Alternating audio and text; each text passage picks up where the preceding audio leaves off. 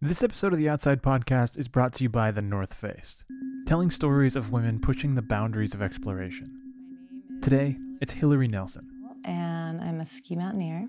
Hilaree Nelson was not some sort of child prodigy.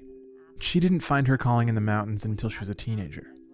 But once she did, there was no looking back. I don't know, it was just magic. It fit with my body type, it fit with my spirit, my mind. And I think that was when I first knew, like, whoa, this is like somehow, I don't know how, but what I was meant to do.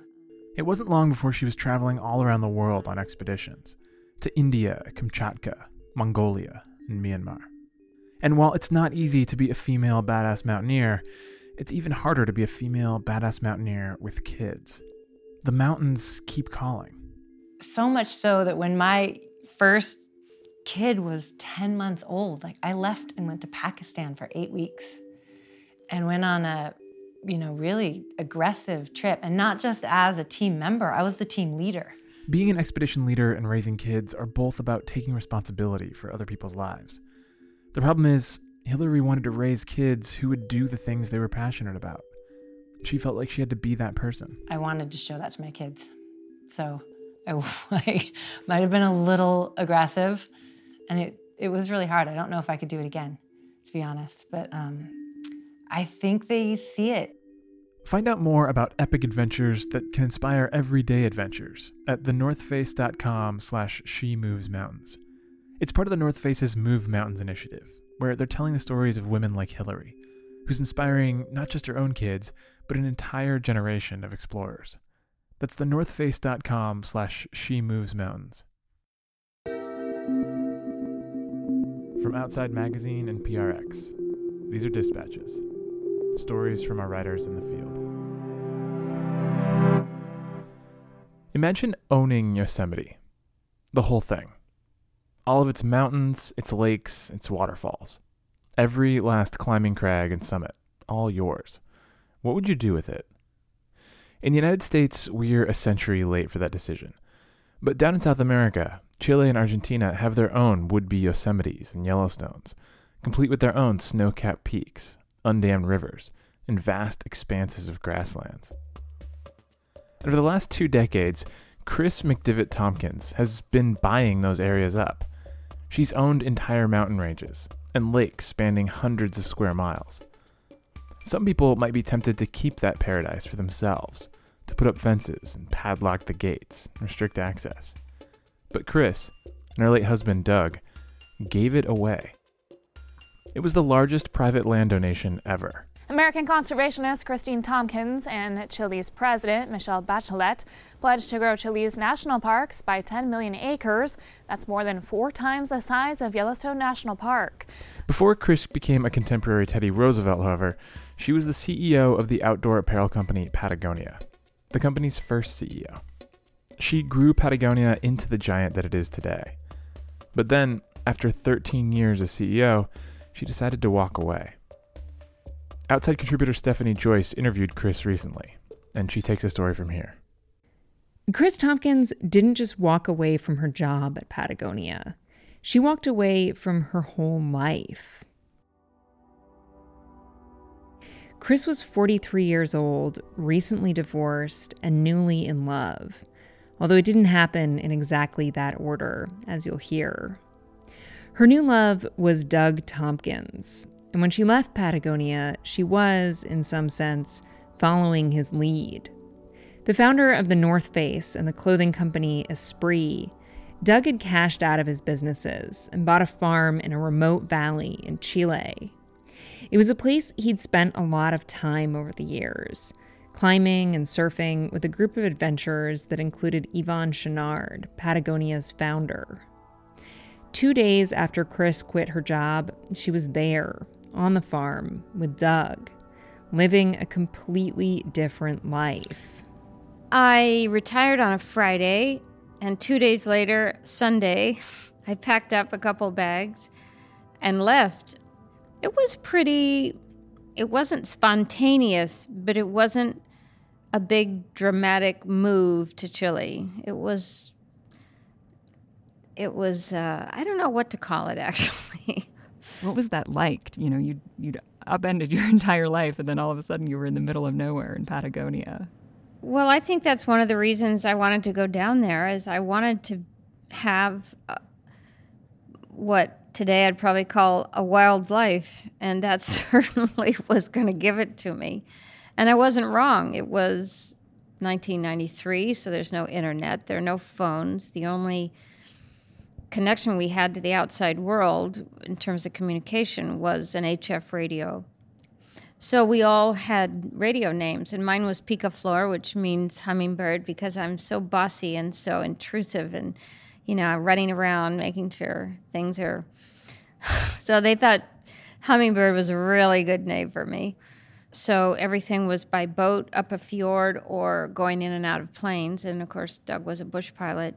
So we were moving around almost daily in, in planes of some sort. it was pretty, pretty, it was a big change. Uh, we had only wood fires as ovens. So I, I made our bread, which I'd never made before. And it was either, it would either come out raw or like charcoal there was no middle ground. Uh, just about everything was extreme and certainly 180 degrees different than the way uh, I'd lived before that. It sounds like that's what you wanted, though, in the moment. It is. Listen, I'll tell you one thing for sure. Even for love, you wouldn't you wouldn't do some of the things that we did.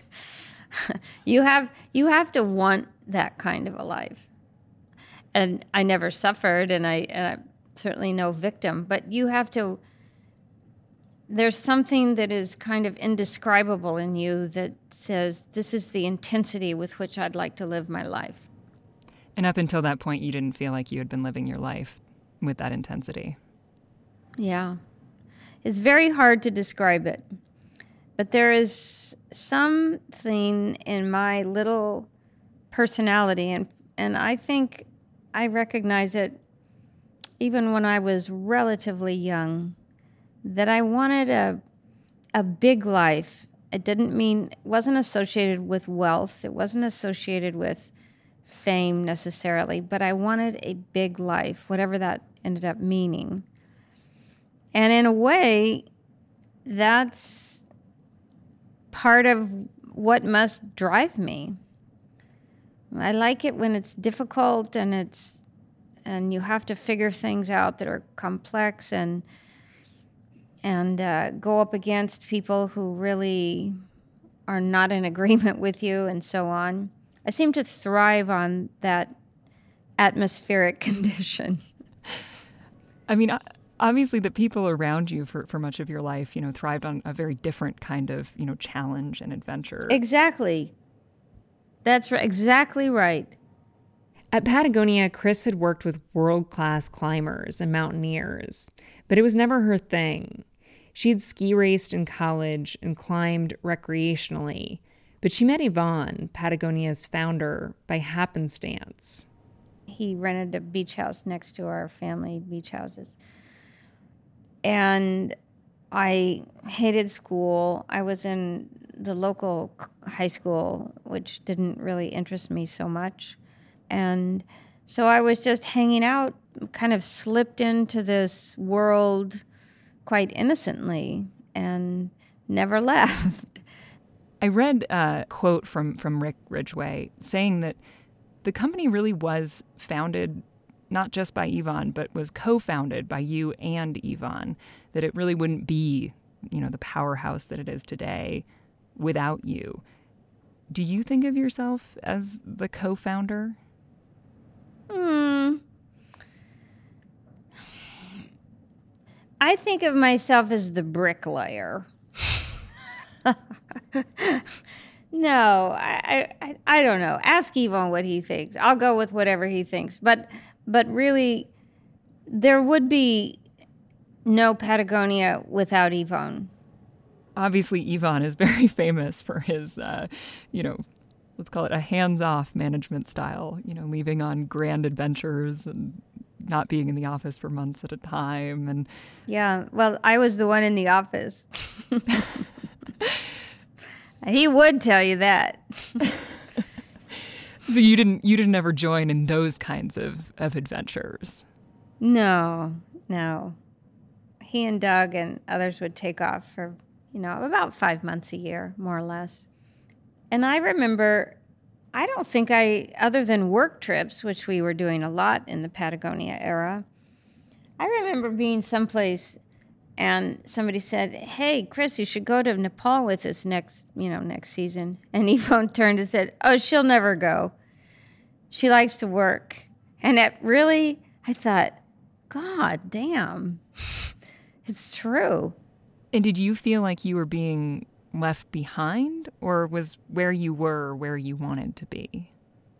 I don't think I've ever felt left behind in my life. I think you have to really love what you're doing to work at that pace. You have to really love what you're doing.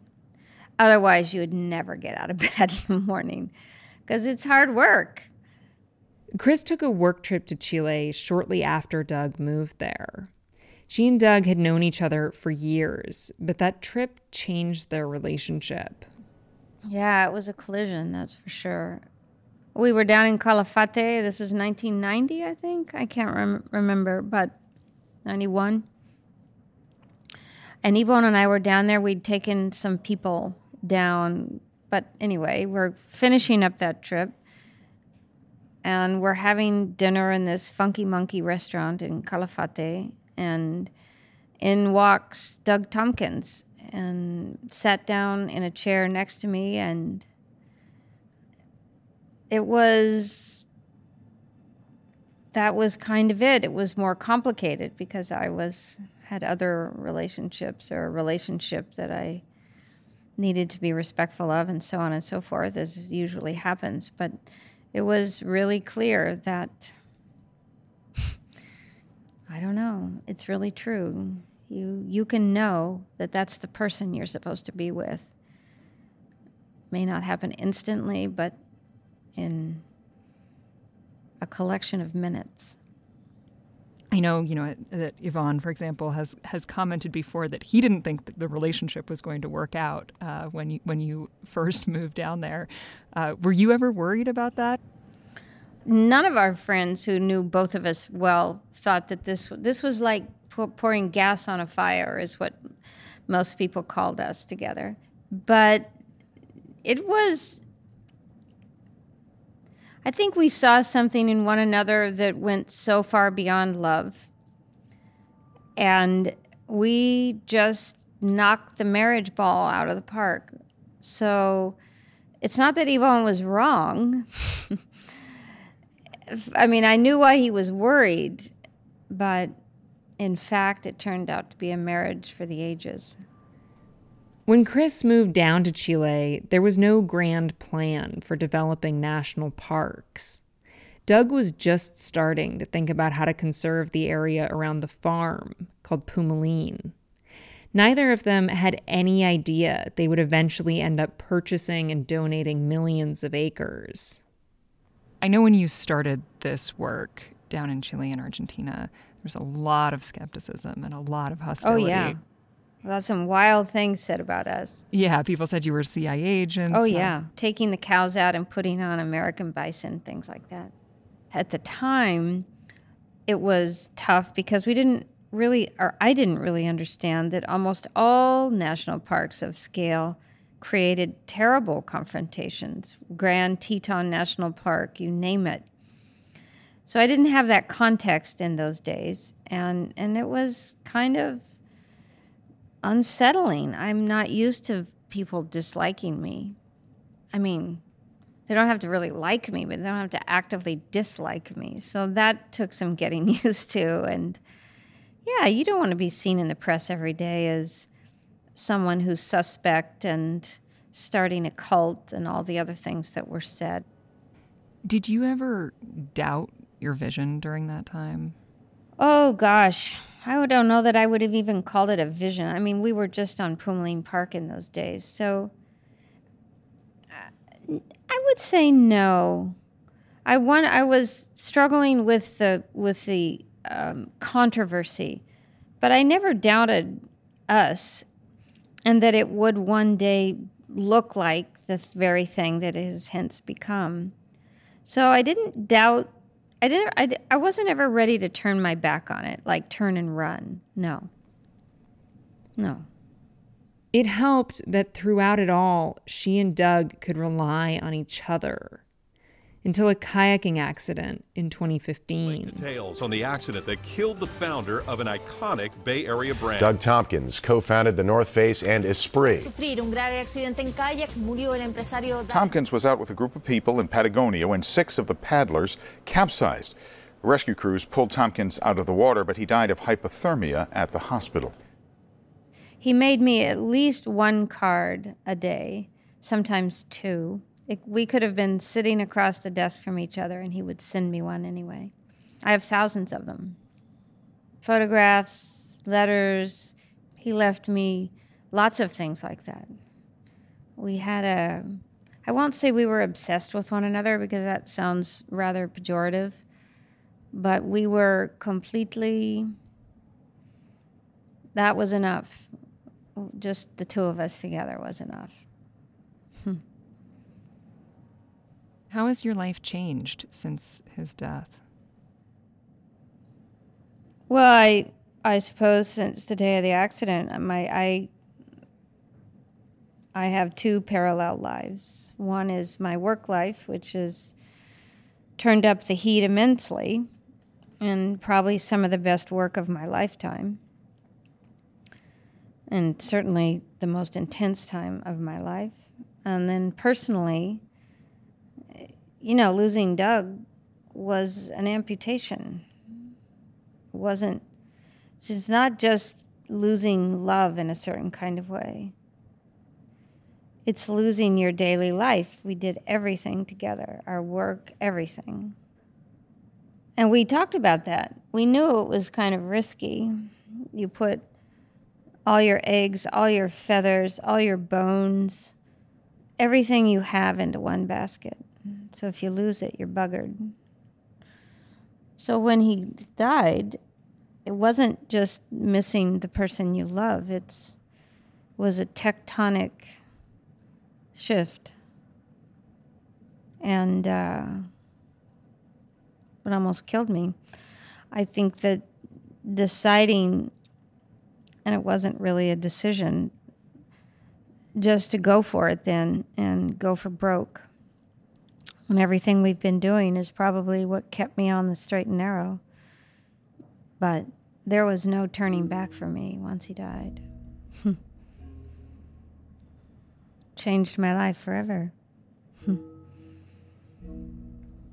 he changed my life forever. And then when he left, he changed my life forever.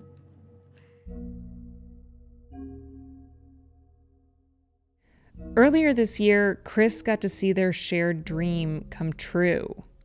Through a combination of government land and land owned by the Tompkins, Chilean President Michelle Bachelet created a network of parks spanning much of the country's south. 10.3 million acres in one hit. I just, I'm very, I'm still kind of, I don't know how to describe it. I'm very pleased deeply, deeply, deeply pleased. I don't think even today I could say it's really sunk in. When she signed, she came to Patagonia Park. She and the ministers most deeply involved in this. And she signed seven of the eight decrees. And then Pumalin Park, which is exactly where this story begins, was signed and it's done. It's and then they named it, they included his name in the name of the park, which was not our idea. That's something they wanted to do. So Pumalin Douglas Tompkins National Park is born, and that's it. We're able to do it. was it at all bittersweet because Doug wasn't there to see it happen? Oh, yeah. I mean, not to have Doug there was like a deep irony for me. And, but you know, we had so many friends there and people who've really stood by us over the last 26 years and family members. Our grandchildren were there and I don't know. It was a deeply emotional. I don't. I don't feel. Uh, yes, it was bittersweet that Doug's not here for these things. But mostly, I felt like this is a miracle. Kris is the first to say that she's led a generally miraculous life. All her big gambles on love, on life, on big ideas have paid off. But she's not done yet. After the 10.3 million acres, I mean, it's unbelievable how many people say, well, uh, I guess that's it. And, and I, you know, my response to that is, no, we got up the next day and we have had we've been having planning meetings and what are we going to do next? I don't see another life I want. If I wanted it, I could go get it. But I I love this life and I'm going to do this until I either go gaga or I drop dead. it's true.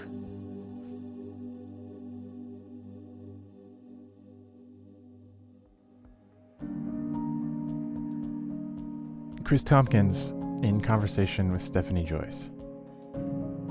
This piece was produced by Stephanie and edited by me, Peter Frick-Wright. It was brought to you by The North Face, helping empower and inspire the next generation of female explorers. More at thenorthface.com slash she moves mountains. We'll be back next week.